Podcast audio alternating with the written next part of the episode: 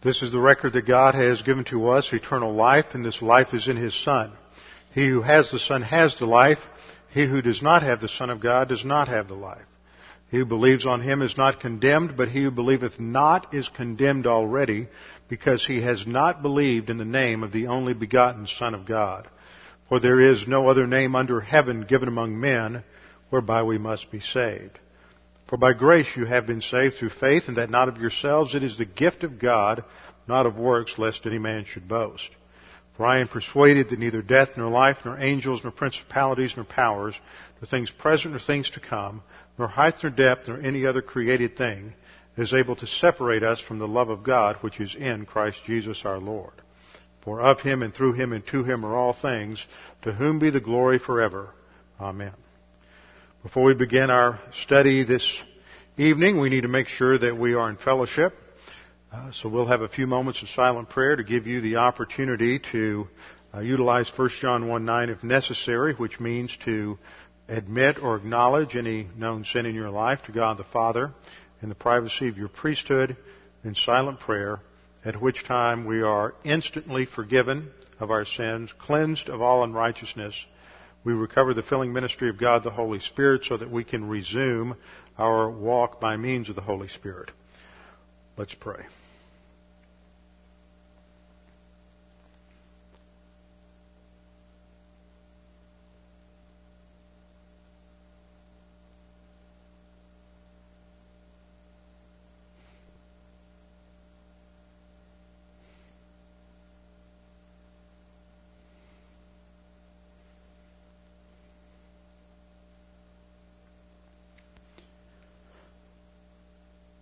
Father, we do thank you that we have the privilege and opportunity to gather together this evening. We thank you for the fact that we have a nation that provides us with and recognizes that we have this freedom. Father, we thank you that we have forefathers who have been willing to make the ultimate sacrifice to purchase our freedom on the field of battle. Father, we thank you for those who have gone before us in the history of the church who have also shed their blood that we might have the completed canon of Scripture before us, that we may have adequate translations of your word, that we may read your word consistently in our own lives, that we may be re- refreshed by it. Father, we thank you for the way you have provided for this congregation, for this church, for this meeting place. And we ask that you would continue to provide for us and prepare the way for us to have a future place to meet. Father, we thank you for the opportunity just to come and hear your word taught, that we might have our souls refreshed, have the orientation of our mental attitude refocused, and that we might be challenged by your word. We pray that we would be responsive to that challenge. In Christ's name, amen. We're in the second chapter of Revelation, slowly making our way through the seven letters to the seven churches. We've noted that these seven letters, these short postcards, are actually critique sheets. They are congregational evaluation reports given by the Lord Jesus Christ to these congregations in order to prepare them eventually for their evaluation before the judgment seat of Christ. These seven short evaluation reports were all given to historical churches, historical congregations. And they were posted initially to an angel who served like an officer of the court, whose role was to record what was transpiring in the life of that congregation, as well as to execute whatever judgments came at the direction of the Savior of the churches, the Lord of the churches, the Lord Jesus Christ. I pointed out that each of these epistles, with a few exceptions, follow a certain pattern. First of all, there's an opening address or commission that the, each one is addressed to the angel, the angelos of the church, whether it's at Ephesus or uh, Smyrna, Thyatira, Pergamum, Sardis, uh, Philadelphia, and Laodicea. So there's an address which opens each one. This is to a historical congregation. Then there's a citation related to a character attribute of the Lord Jesus Christ. a character attribute of the Lord Jesus Christ based on what we saw in chapter 1. We must understand that chapters 2 and 3 unfold from the context of chapter 1. When John was on Patmos, and he heard a loud voice behind him. He turned to look at that loud voice, and there he saw one like a son of man walking in the midst of the seven lampstands. And then he described him. And those descriptions then show up in the uh, character part of each of these epistles, and they, it relates specifically to what comes afterwards. There's one exception. One of the uh, letters to one of the churches brings in new, a new aspect to the person of Christ, but six of them relate specifically to chapter one. Then there's a commendation, a rehearsal of praise for spiritual advance. Now, two of the congregations have nothing positive, uh, nothing praiseworthy, so this is missing from two of the congregations. And then, fourth, there is a condemnation section. This is a warning about a spiritual flaw or problem within that congregation that must be addressed. And again, there are two that have no condemnation sections. Following that, there is a correction, a call to remember the way things were, remember what you were taught, and a challenge to repent, which means to change your mind. Now that you have been confronted with what the Word says, with what the Lord of the church says to the church, there's a challenge to do something about it. Then there's a call to listen. Let those who have an ear listen. And in the Bible, listening isn't simply having your, your auditory uh, nerve stimulated. It is to pay attention and apply that which has been taught. The seventh aspect is a challenge which has to do with the overcomer. Now, we will probably spend a whole night just trying to figure out what an overcomer is. There's a tremendous amount of debate, and this is a, what it comes down to is a great divide. How you understand the overcomer says a lot about what you think about sanctification, what you think about grace, and how you understand the gospel. What's interesting when you study theology, and what I always enjoyed, is that a theological system is really or should be a seamless whole. And unfortunately, what you find in so many pulpits, so many congregations, is that people are building patchwork quilts rather than a integrated, consistent theology. And most pastors don't even have enough training to figure out what this means. And so they teach they just get uh, a number of commentaries, they work their way through them, and they pick this that sounds good and that that sounds good, and they don't realize that that these men who write commentaries are writing from within certain theological theological systems or theological grids, so that everything that they say fits within a certain system. That is why they, we talk about systems of theology. And you have Reformed theology, which is Calvinistic and tends to be Lordship. You have Pentecostal charismatic theologies. You have Wesleyan theologies, Lutheran theology, Roman Catholic theology. And I think one of the uh, one of my favorite courses when I was went back to seminary to work on my doctorate was taking theological systems because you begin to get into the logical underpinnings of these theological systems to realize that, that there are certain things that go together. And it's true in theology, it's true in churches, as much as it is in any other area of life that, that uh, birds of a feather flock together. And so that, what that means, the way that applies for us, is that there are certain people that have certain theological understandings, and you can group them into these into these systems. And for our concern, one of the major issues here is going to be the division between those who have a lordship orientation versus a free grace orientation.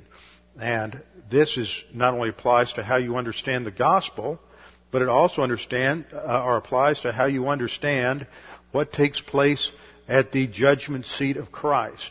So these are not issues that are somehow confined to the ivory tower of uh, seminary or theological discourse, but they have to do with very practical issues of how you apply these things in your day-to-day, uh, day-to-day Christian life. Now, last time we started the first, this first epistle, and it's addressed to the church in Ephesus. And this, these seven churches are located in the Roman province of Asia Minor, which is located on this western side, this western shore of, of uh, what is modern Turkey, what we sometimes refer to as Asia Minor. Revelation 2.1 is addressed to the angel, that is the angelos, of the church of Ephesus.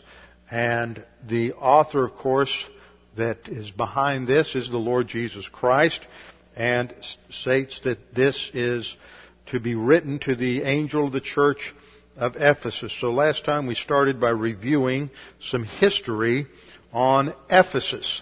And I pointed out that Ephesus was one of the largest cities in the ancient world. There's some debate now as to just how large it was. For years, uh, the literature said that uh, Ephesus was probably around 250,000.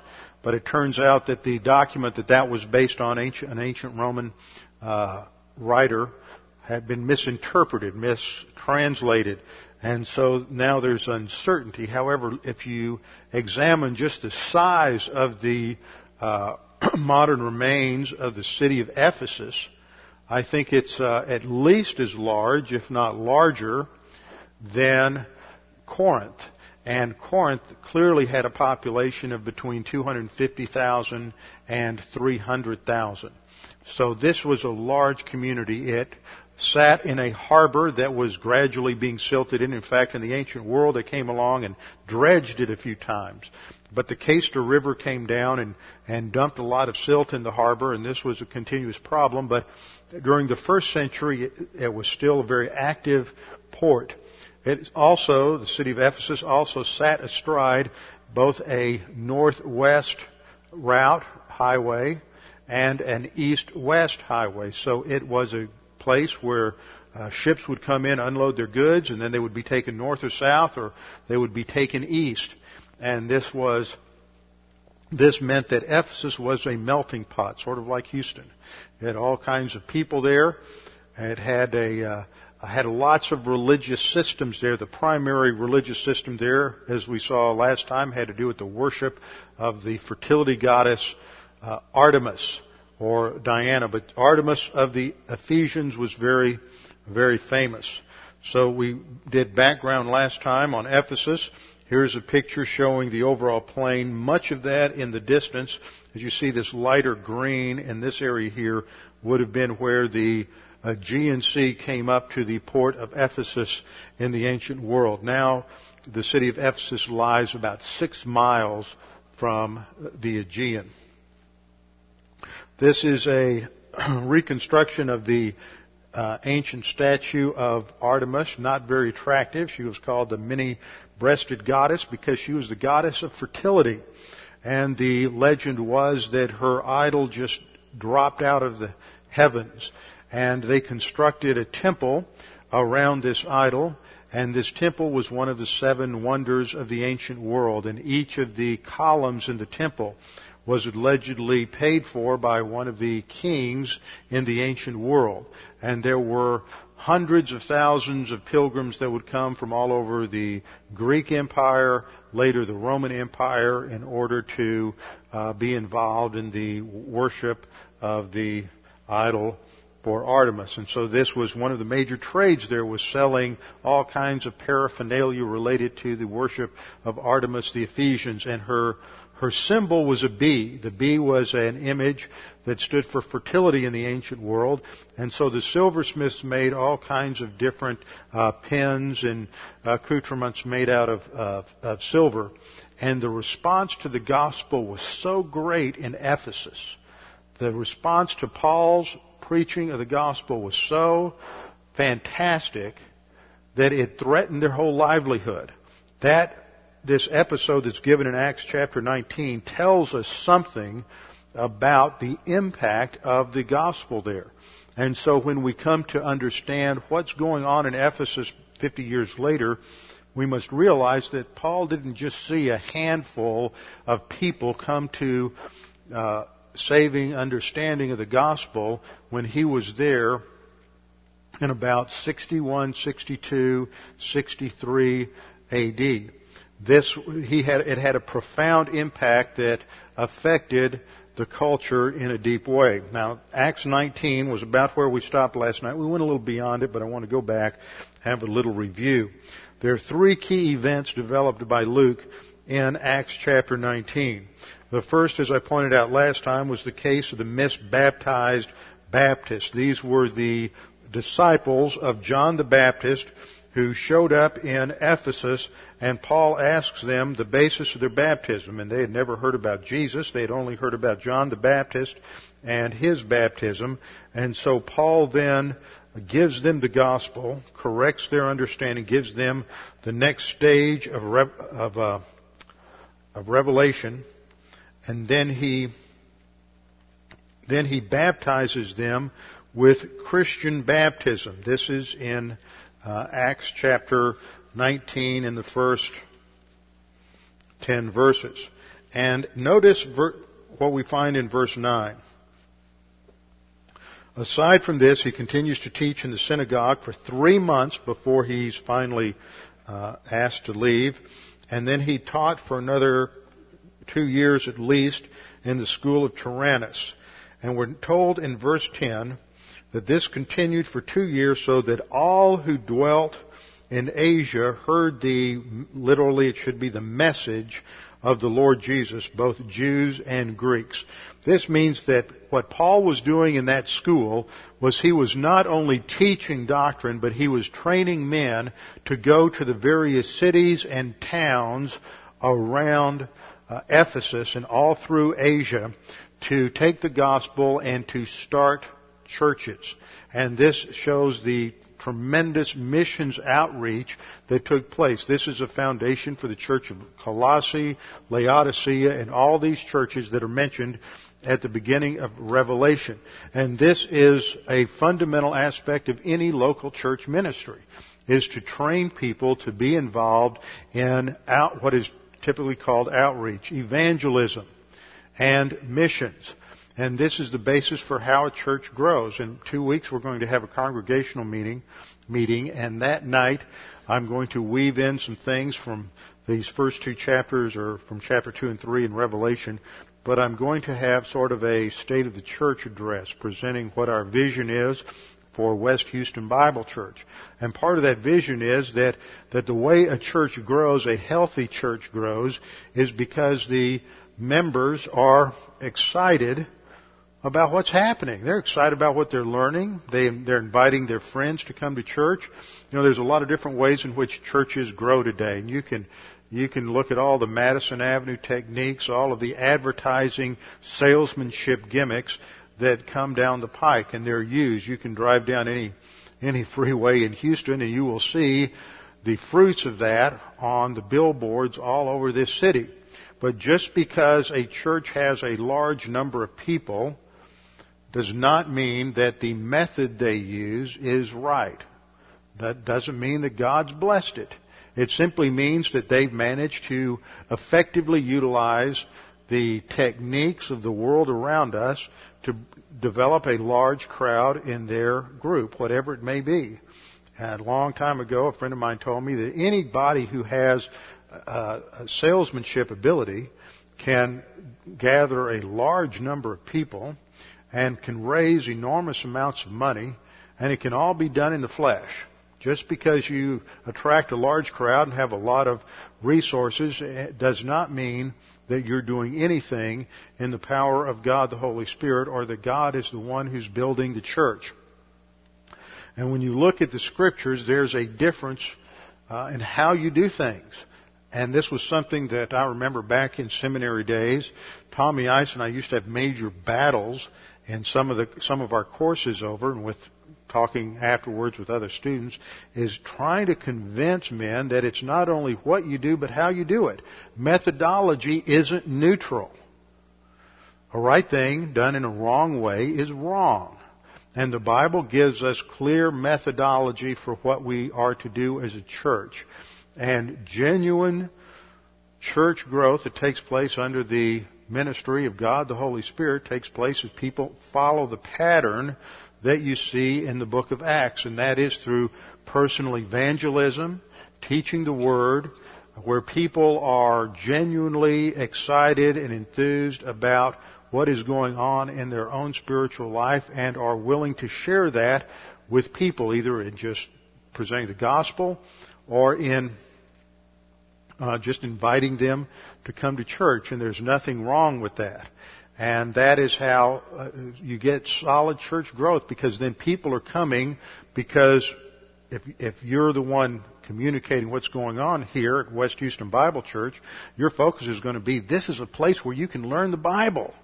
It's exciting. It's not trivial. It's not just going someplace and singing a lot of songs and feeling good, but you're going to hear the Word of God and learn to think biblically, and that is exciting. It's the content that makes it exciting.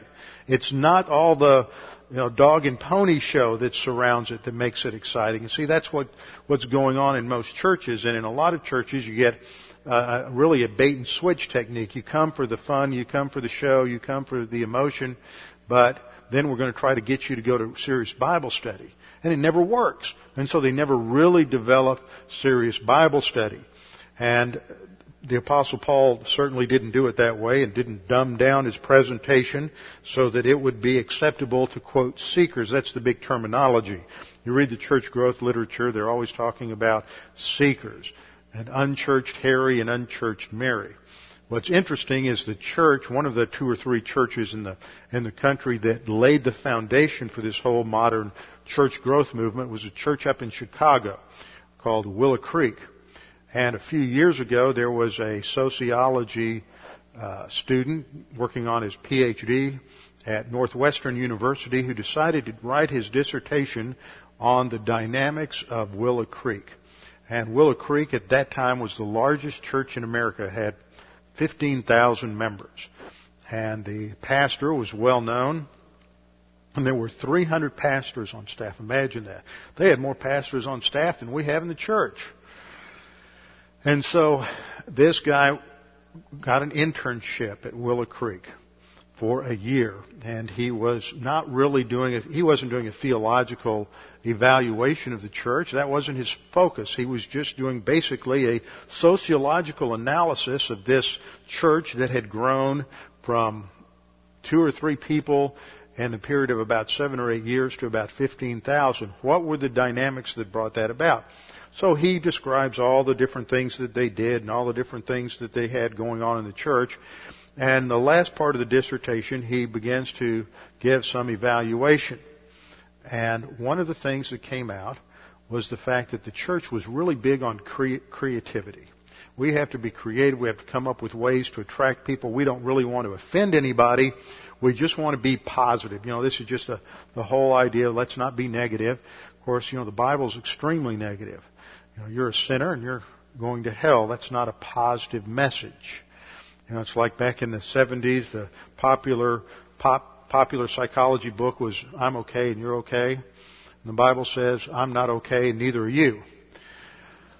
But that's not the message that attracts people. We all want somebody to stroke us and tell us we're doing good. Well, they had a staff of 300 people, and according to this research, the sum total of systematic theologies owned by those 300 pastors was what? Take a guess. 300 pastors. How many do they have? You got it. Zero. They didn't own one systematic theology in a whole bunch. Not only that, there wasn't one guy in the whole bunch who had a degree from a Bible college, Bible institute, or seminary.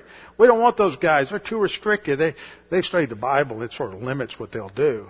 See, the idea was is the same thing. They never got as extreme as John Wimber, but John Wimber founded what was called the Vineyard Movement, and uh, he used to say, "Well, we'll just let anything happen, and later on we'll figure out if it's from the Holy Spirit or not." So, I mean, this is just the wacky state in which we live. But that's not how Paul did things. Paul taught the Word. And so the Word went out throughout all of Asia from this congregation in Ephesus they taught the Word and they trained people. It wasn't just a matter of teaching them doctrine. It wasn't just a matter of teaching them the truth, but it was a matter of hands-on application. So you think you have the spiritual gift of pastor or teacher or evangelist. Great. Let's go do some of it.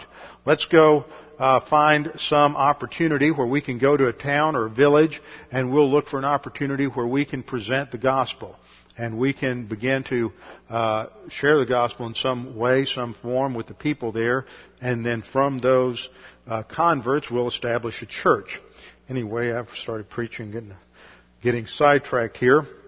The church grew, and the church grew a tremendous amount. And if you look down to verse 20, that after the episode with the uh, sons of Sceva and the Jewish evangelists, we're told that it had such an impact on the culture that they recognized that they couldn't assimilate Christianity to their old pagan practices and the demonic uh, witchcraft and occult methodology that they had. So they came and they destroyed all their um, uh, magical uh, tools and implements and their books.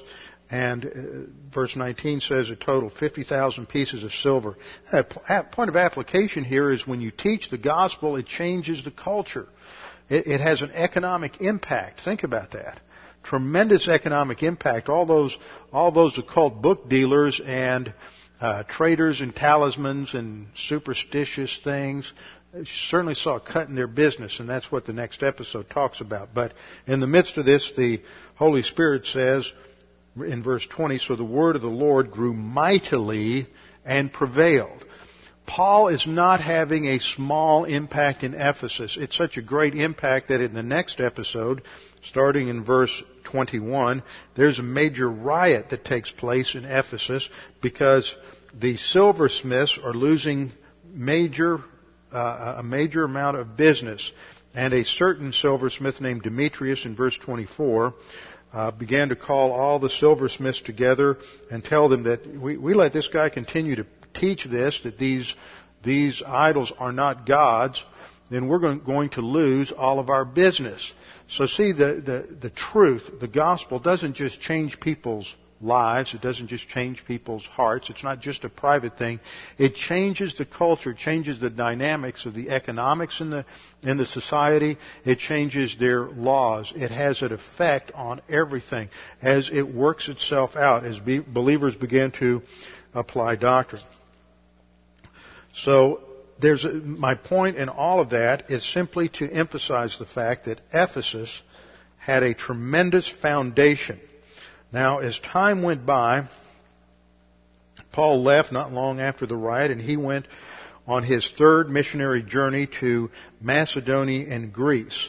And with him were travel, also traveling Timothy and some of the others that went with him. Luke joined him along the way and they came back. Uh, Paul and his entourage came back by ship, and Paul didn't want to be distracted with a full stop at Ephesus, so he stopped at down a little further down the coast at a town called Miletus, and there he called for the elders of the church in Ephesus to come and visit him. Now here's another shot of the where the ancient temple of Diana was located. And he gathers these elders together, and I don't have a slide on the verse in uh, verse 27. This would be Acts 20, 27. Or, um, actually, it's earlier. We see that he called the elders together. That's about verse uh, 17 and 18. From Miletus he sent to Ephesus and called for the elders of the church. That's the Greek word presbyteros. And it is in the plural that there were numerous elders in Ephesus, which indicates there were numerous pastors in Ephesus. And then when you get down to verse 28, Paul says, Therefore take heed to yourselves and to all the flock. So these were the leaders of the congregation. And they were to watch, they were to pay attention to certain things and to, in their responsibility of oversight over the congregations there. Take heed to yourself and to all the flock among which the Holy Spirit has made you overseers. There's another word. He's talking to presbyteroi, that's plural, and he says the Holy Spirit has made you episkopoi. Each one is an episkopos, that's the singular. They are bishops, that's the word that was translated bishop in the uh, Old King James, and it literally means an overseer. Now, each of these terms looks at the same person from a different vantage point. The elder focuses on, his, on the, this individual in terms of his spiritual maturity. The episkopos term looks at him in terms of his authority and his administrative uh, role as the leader of the congregation. And the term shepherd, which is a verb here, indicates his function. He, he primarily functions in shepherding, or that is to feeding and leading the congregation through the teaching of the Word. So once again, my point is simply this. In Ephesus, you have a, you have a crowd of elders, which means there is more than one congregation. You've had a huge impact of the gospel.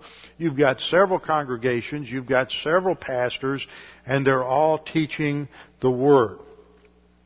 You don't just have one church per locale.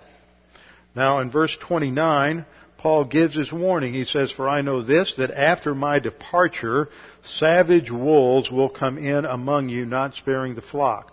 So there is a warning, a prophetic warning, that what's going to happen here in Ephesus is there are going to be those who come in and are going to distort doctrine and are going to teach the wrong things and seek to lead the congregation astray. In verse 30, Paul says, Also from among yourselves, men will rise up speaking perverse things to draw away the disciples after themselves. So they will rise up from among those very pastors. There will be some of them who will begin to get confused, begin to teach some false doctrine. Some of these men are going to think it's more about them than it is about what they're teaching. And they're going to make an emphasis out of, out of themselves. This is one of the great dangers in the pastorate. I see this all the time. I work with all kinds of pastors and I've worked in all kinds of, of uh, situations. And there is always a tendency, whenever you have one man standing up in front of a group of people, for that individual to become seduced by arrogance and begin to think it's about him and his personality and what he has done to build that congregation. And so you always see this problem of a bunch of little tyrants developing over churches. I see it all the time. That these pastors lord it over their congregations and some of these are going to teach false doctrine. Sometimes you have men who turn into to uh, basically little Caesars over their congregation. Others not, only do that, but then they go on to teach uh, to teach false doctrine. The word here that is translated perverse things is a Greek word diastrepho, which means to twist, to turn, to distort, or pervert something. And so this is the warning that they will come in and begin to twist doctrine. So there has to be someone guarding the sheep, someone watching the gate, someone willing to exercise discernment to protect the congregation. Now the reason I'm emphasizing this is because this, the year that Paul says this is in about 61, 62, 63. And when we get to Revelation, we're 30 years later and you see the fact, the influence that this warning has had on that congregation down through those years. Verse 31, Paul says, Therefore watch and remember that for three years I did not cease to warn everyone night and day with tears. Notice the passion that is present in this statement. To the point of tears, Paul is warning the congregation and this is part of the responsibility of a pastor teacher, is to warn the congregation about the false doctrines that are out there, about the, the, the various nuances of doctrine that can be distorted and can lead the sheep astray.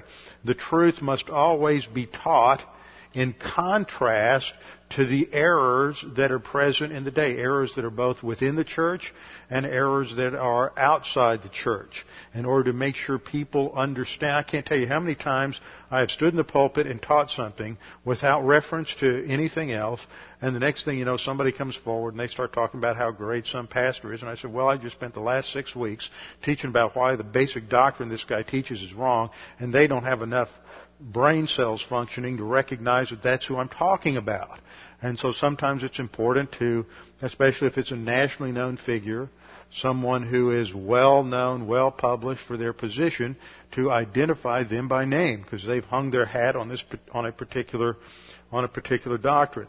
And this is what Paul did. He warned people against what was going to happen.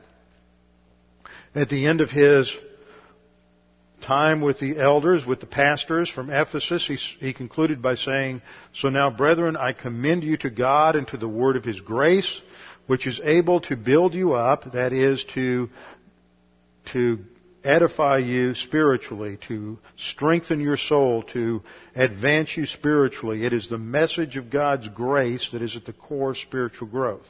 And to give you an inheritance among all those who are sanctified. So what we see here is that it's not just enough to be saved. Inheritance is something that goes beyond the reception of eternal life. And it has to do with the additional rewards that God has for the believer who advances to spiritual maturity. And it's clear from this very statement that Paul taught that while he was in Ephesus, and they were fully aware of this particular teaching. Now that gives us some background in Ephesus. So the Lord Jesus Christ addresses this church at Ephesus. Now not only did Paul spend three years there, but later on we know that that Timothy became the pastor there. This is why Paul writes the first epistle to Timothy. Paul is in prison in Rome at that time, and Timothy is the pastor. And then we know from the uh, second to last verse in Hebrews that Timothy was put in prison and was arrested. So somebody else was obviously pastoring in Ephesus. There were other congregation, other pastors that were there. And then somewhere in the mid uh, 60s, the apostle John moved to Ephesus and he had a ministry among the churches in Ephesus, but he wasn't the only, only pastor that was there. What were they doing for teaching when uh, John was imprisoned on the Isle of Patmos? My point is that there were numerous pastors, so you would not have uh, someone writing to the pastor of the church of Ephesus. There was no single pastor. So that doesn't quite fit the interpretation for angelos. And this takes us back to what I spent a certain amount of time on because this is a term that is not understood, highly debated. What does this mean? Why would, and the question always is, why would these be addressed to an angel? And I pointed out that if you don't have the framework of the angelic conflict to understand this, then you don't really, uh, can't really see why an angel would get this information and that these angels functioned as officers of the court, the Supreme Court of Heaven, as recording angels who were witnessing what was going on in the local churches and recording how they were doing in terms of obedience, disobedience, spiritual growth, etc. And then this would be presented as evidence in the uh, trial of Satan. And the Lord Jesus Christ is evaluating these churches, and this evaluation is being posted to these angels because, as we see in the book of Revelation, one of the primary responsibilities of angels is to execute the judicial pronouncements that come from the Supreme Court of Heaven. So if these congregations fail to respond to the warning that was present in these, these short epistles, then it would be the responsibility of the of the angel to finally execute judgment. This, of course, is what happened in Ephesus.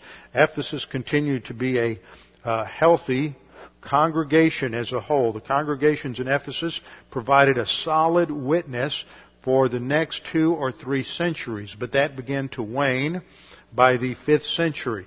In the fifth century, there was a church council of Ephesus uh, that that met there and uh, was part of the process of articulating the uh, per, the doctrines related to the person of the Lord Jesus Christ and the hypostatic union. There's a whole chain of church councils from the Council of Nicaea through the Council of Constantinople, then the Council of Ephesus, and finally culminating in the Council of uh, Chalcedon. And these were the councils that formulated the understanding of the relationship between the humanity of Christ and the deity of Christ. But after that period, the church began to get involved in various different uh, heresies and problems, and eventually the, the, the Lord disciplined the congregation as He does through natural means. There's a lot of different ways in which the Lord uh, brings discipline on a congregation. And so through the natural means of the silting in of the harbor, which destroyed their economic base, and various earthquakes, the area became uninhabitable. And so the population moved away, and the city of Ephesus no longer had a witness. Now, as we get into the first verse, we read, To the angel of the church of Ephesus write, These things says, and this is a specific statement, a technical articulation in the Greek. Literally, it's tade lege, from lego, meaning uh, I say. And it says, These things.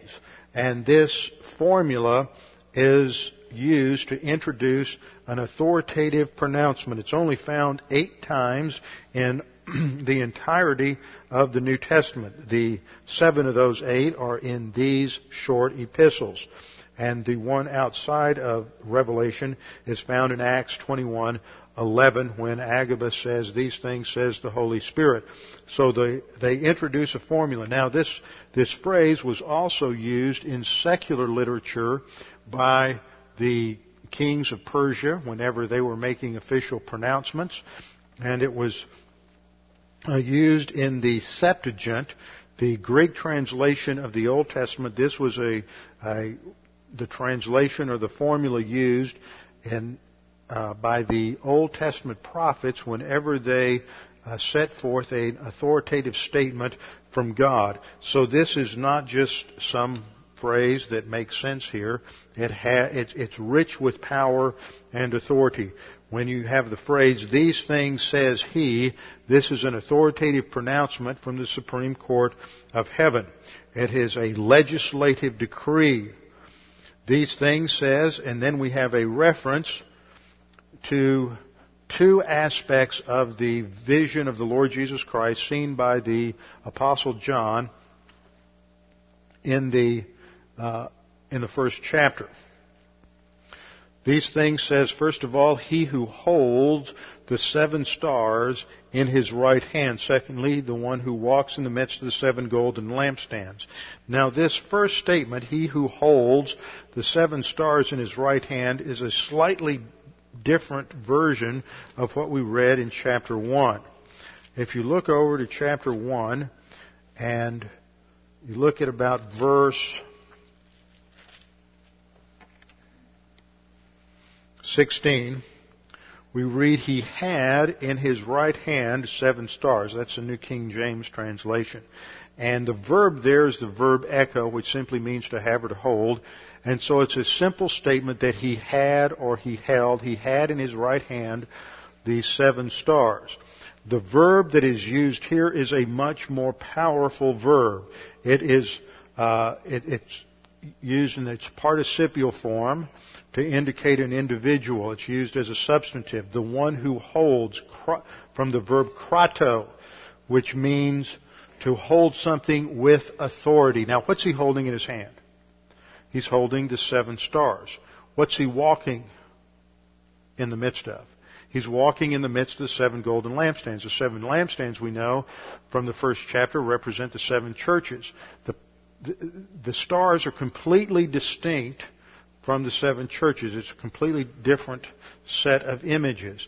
And the idea here is that he holds and controls or has authority over the seven stars. And the seven stars are the seven angels. So the conclusion is that this represents the judicial authority of the Lord Jesus Christ over the angels who are observing these churches. Jesus Christ controls history. Jesus Christ is the one, according to John chapter 5, He is the one to whom God the Father has now delegated judicial responsibility. And so as part of His responsibility as the high priest judge, He is in control of the functions of the courtroom, and He is executing present time evaluation on local churches. This includes discipline as well as blessing. And that's the function of the second Im- imagery here. That he's the one who walks in the midst of the seven golden lampstands. Seven lampstands represents the church. And this shows that Jesus Christ, even though he is, he is seated at the right hand of God the Father, he is in the, the, the present period is known as the session from the Latin word sessione meaning to be seated. He is seated at the right hand of the Father. And that refers to the position of his humanity, that it is in a passive waiting position, awaiting the Father's answer to his prayer that's stated in Psalm 2.7, awaiting the answer to his prayer to give him the kingdoms. Now, we're going to get into all the details of that when we go through the first chapter of Hebrews. It is just a phenomenal study in the first chapter of Hebrews and later in Hebrews to focus on the present session of Christ. That's the background to, to the whole book of Hebrews. And again and again, the writer of Hebrews is emphasizing what Christ is doing in the present session. And part of that includes his intercessory ministry for the church. but another aspect of that is his active involvement in evaluating the church and overseeing the uh, the in in history judgment on local congregations because Jesus Christ is involved in preparing us as the bride of Christ to prepare us for the judgment seat of Christ and to prepare us to rule and reign with Him. So what we see here is a picture of His active, ongoing involvement in local churches. So he is walking in the midst of the seven golden lampstands, and it is from this vantage point that he is able to execute judgment on each congregation. So we see a direct involvement. Jesus isn't just off somewhere. Don't just think that, that he's off sitting at the right hand of the Father and somehow it's all related to the Holy Spirit. This is a picture of our Lord being actively involved in every congregation. This means that the formation of a local congregation is a serious task. And at the starting point of this congregation, the beginning of our history, we need to realize how serious this is and how significant this is, not just in history, but in terms of our own preparation for that future role to rule and reign with Jesus Christ, and that Jesus Christ is intimately involved in the formation and outworking of the congregation. So, this isn't something that just happened. We may, we may look at the human circumstances, but God has a plan and a purpose in this local church. Now in Revelation 2 verse 2 we see the beginning of this evaluation. Jesus says, I know your works, your labor, your patience, and that you cannot bear those who are evil. And you have tested those who say they are apostles and are not, and have found them liars. Now part of the problem that we have here is that the English has broken this up into a couple of different sentences, which makes it seem as if different thoughts are being expressed here.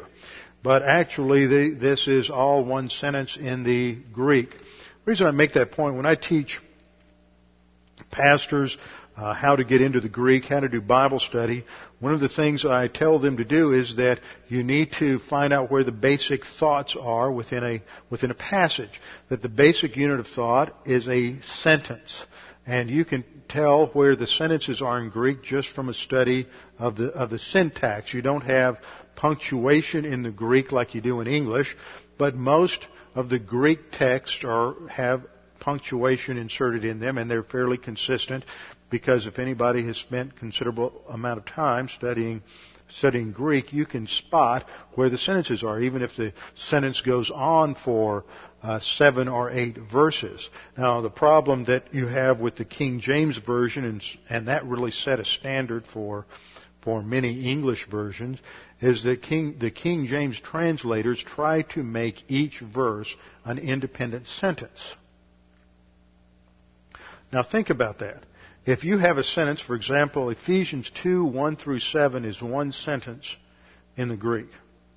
It's four sentences in some English versions. It's as many as seven sentences as other English versions. So, in the Greek, Paul's expressing one thought with a lot of subordinate ideas. But if you base your study on English, you think he's expressing seven thoughts. That's quite a difference. So we have to be careful and always look at basic structure of the underlying Greek text. That's why it's important to have a pastor who has some uh, working knowledge of Greek and Hebrew. And we have to keep that standard high. And that's part of a sort of an underlying application in this first section of this, uh, this message to Ephesus. So, Jesus starts off with the sentence, with the statement, I know your works. And I know is based on the Greek verb oida, and, and it is a perfect active indicative as I've indicated on the screen. Now, oida is one word for knowledge. You have two basic words for knowledge in Greek, oida and gnosko. Now, this isn't a Greek class, but you have to understand these distinctives. Oida is almost consistently used with reference to Jesus' omniscience, the omniscience of God. It's not an acquired knowledge, it is almost an intuitive knowledge. So when you read that Jesus knows something, oida, there's a reference there to omniscience. And so this is, of course, speaking of the deity of Christ as opposed to the humanity of Christ. And Jesus, in His omniscience, knows everything there is to know about us. He is the one who walks in the midst of the congregation. He knows all of our good points, all of our bad points. He knows all of our motivations. He knows there's no secrets hidden from the Lord Jesus Christ. He is fully aware of every thought. He's aware of every deed. He's aware of every action. He's aware of every motivation, uh, every sin. Therefore, he is qualified to judge us. We can't pull the wool over his eyes. Not only that, but having been in his humanity, as we'll see in our study of, of Judges, he is a peer. He has been tested in all points as we are, yet without sin. So he knows the church. He starts off and he, he uses this verb oida, and it's a perfect active indicative. Now, the reason that's important is the perfect tense indicates completed action. The emphasis is in a, in a perfect tense of this type is on the present results of completed action. So he has always known everything there is to know about this congregation. Everything there is to know about the Ephesian congregation. He doesn't learn anything new. There's no surprises. You don't sneak up on him. You don't uh, try to uh, rationalize behavior or anything. He's always known everything there is to know. The active voice indicates that Christ performs the action. The indicative mood presents the uh, situation as that of reality. He is the all-knowing, all-seeing judge. He knows next your works. This is the Greek noun ergon.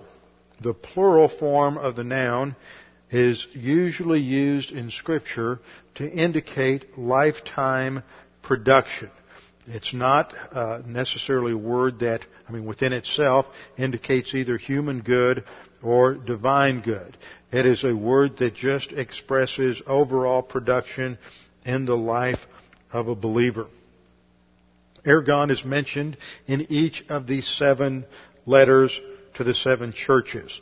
And each one of them begins with this statement, I know your works.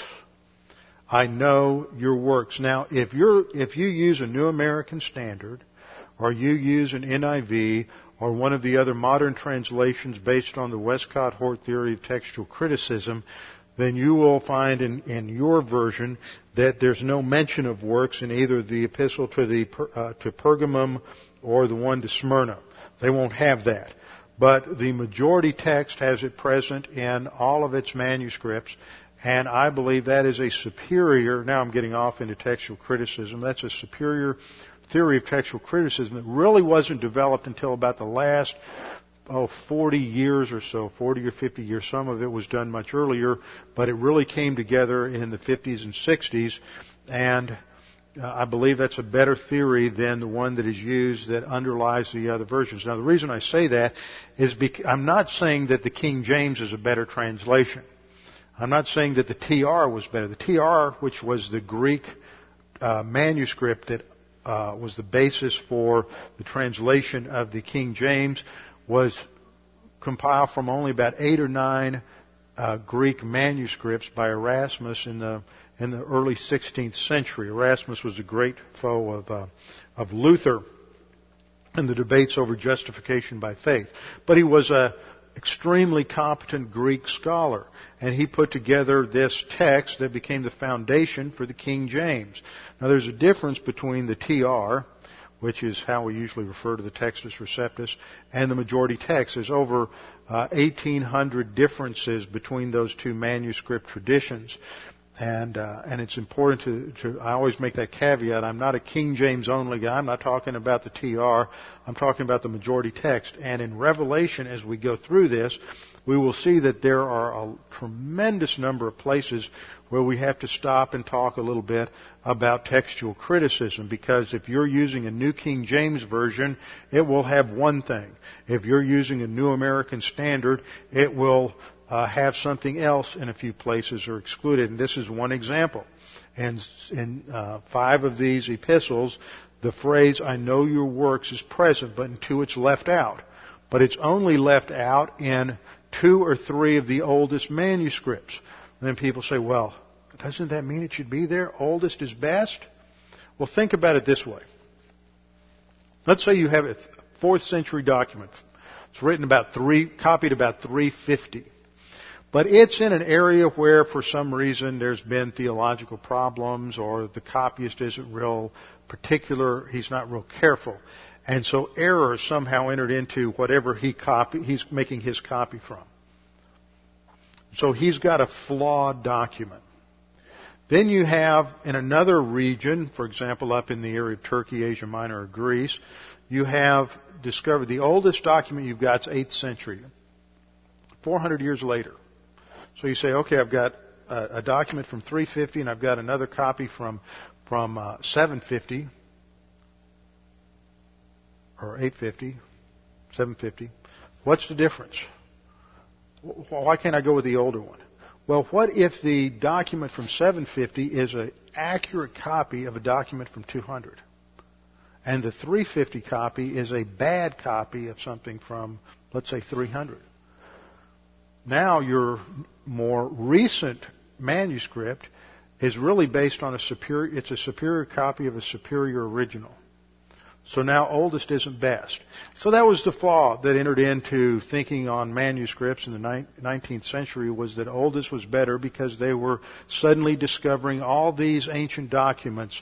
Tischendorf discovered the, the codex up at, up at St. Catherine's uh, on Mount Sinai. You had the discovery of uh, the, docu- the uh, manuscript in Vaticanus uh, in the Vatican, and all these different ancient uh, manuscripts were discovered, and people just got all excited about it and said, "Oh, this must be best. If any of these two or three documents agree, that must be what the original was." Well, there's tremendous flaws now in that whole theory, and it's uh, what what you'll usually find is some sort of eclectic thing. But anyway, that goes way beyond what most of us are interested in right now, but I wanted to explain why there are some difference here, differences here. And I go with the majority text and this preface. I know your works is a summary. Jesus is saying, I know what's everything that's going on in that congregation. Now we're going to expand it. Now, as we look at what comes, it, there are three groups of two that are linked together. First of all, there's a positive statement. I know your labor and I know your endurance. This is followed by a second couplet. I know you can't bear evils, bastadzo, you can't put up with or endure evils or evil people. We'll have to analyze that. And you have tested their claims and found them liars. That is, these were men who claimed to be apostles and they were being evaluated by the local congregation. That's our basis for evaluation at ordination. Someone claims to have the gift of pastor teacher isn't enough. There has to be a history. There has to be analysis. Can this guy teach? Has anybody heard him teach? Has anybody watched him teach? What kind of training does he have? Has he been to seminary? We have to keep the standard high. I've always made it a point in my career to follow the principle that I'm not going to ordain someone unless they have uh, receive some level of formal education. Now that doesn't mean they have to go through seminary, that, that's ideal, or Bible college, but they have to have some formal training where they're involved in the academic discipline of a classroom where there's interaction with different views. It's just training ground. That is as important to the training of a pastor as going through boot camp is to the training of a soldier. Uh, how many of us would think it was a wise idea to just put some new recruit in a uniform and put him in his unit without going through basic training? We wouldn't think that was a wise idea at all. How many times, how many people would want to put a uh, rookie police officer out on the street without running him through the academy? Well, you wouldn't do that. But how many Christians are out there ramming some guy into a pulpit and he's never been to school? This is ridiculous. You require more to certify the guy who works on your plumbing under your sink than some churches require their pastor. And the result of that is that we just have a mess in so many churches and so many congregations. We have to hold the standard high. I remember when I was in seminary studying church history, and reading stories about the itinerant preachers that went out through the West the front, during the frontier days of America, and they carried their Greek and Hebrew Bible in their saddlebags, and they would go into churches, and that's all they would have is their Greek text or their Hebrew text. They weren't preaching from a King James Bible, they were preaching from the Greek text. And the standard was held high. My first church, which was down in La Marque, Texas, just just on the mainland from Galveston was an old Union church. Nobody knows what an old Union church is anymore, but that was what, what they were before they were called community churches. And you didn't have enough people in a new community to have a Baptist church or a, a congregational church or a, Methodist church or Presbyterian church, so you would have a Union church. And that meant that the pastor had to be willing to, to, uh, baptize infants. If he didn't believe in uh, infant baptism, he would bring somebody in who would do it. He would, he would, in other words, respect the different denominational backgrounds of the different people. The pastor that had been there for 40 years was a graduate of Moody Bible Institute in about 1926. And then in 1931, he graduated from Austin Presbyterian Seminary, which was at that time a solid Presbyterian school. And Harry Birch was just one of these godly old saints, and by the time I showed up down there, he had been retired for 10 years, and, and he was in his late 70s. And Harry and I were talking one day, and I said, well, Harry, what did you have to do to be ordained? And he said, well, the presbytery had a qualification. You had to know Greek and Hebrew, and I had to take written exams in Greek and Hebrew before I could be ordained. Now think about that. That doesn't happen anymore. We've lowered the standard. And so we wonder why there's so much garbage coming out of the pulpits in this country. It's because churches are ordaining anybody who comes along and claims they have a, a gift of pastor teacher, or they're just getting out on their internet and ordering up their own ordination. It's just crazy. We've lowered the standard. But the early church in Ephesus was a church that evaluated, tested the claims of men who claimed to be an apostle, and by application, we could apply that to uh, pastor teachers. So they couldn't bear evils or evil people, as we will see, because of what they taught, and they tested, that is, they evaluated their claims and found them liars. And then the third couplet emphasizes their growth and their maturity. They have endurance. It's not saying you endure with a verb.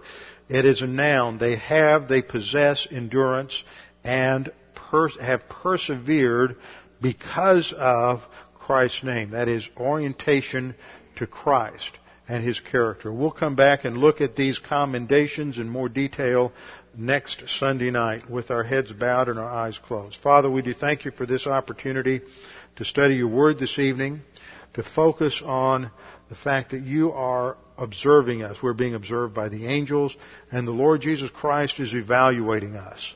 And the issue is a high standard, and we must all meet that standard. It's not a matter of personal judgment, one person observing somebody else. There's a recognition that we are being observed by our Lord, and we are in training now for future responsibilities. Father, we also recognize that there may be someone here this evening that's unsure of their salvation or uncertain of their eternal destiny. All this talk may be somewhat confusing to them. Well, the issue for you is the issue of the cross. What do you think about Jesus Christ? The issue is your eternal life, your eternal salvation. And that is a simple response. It's a simple gift. Jesus Christ died on the cross for your sins so that you can have eternal salvation as a free gift by simply putting your faith alone in Christ alone, simply believing that He died on the cross for your sins.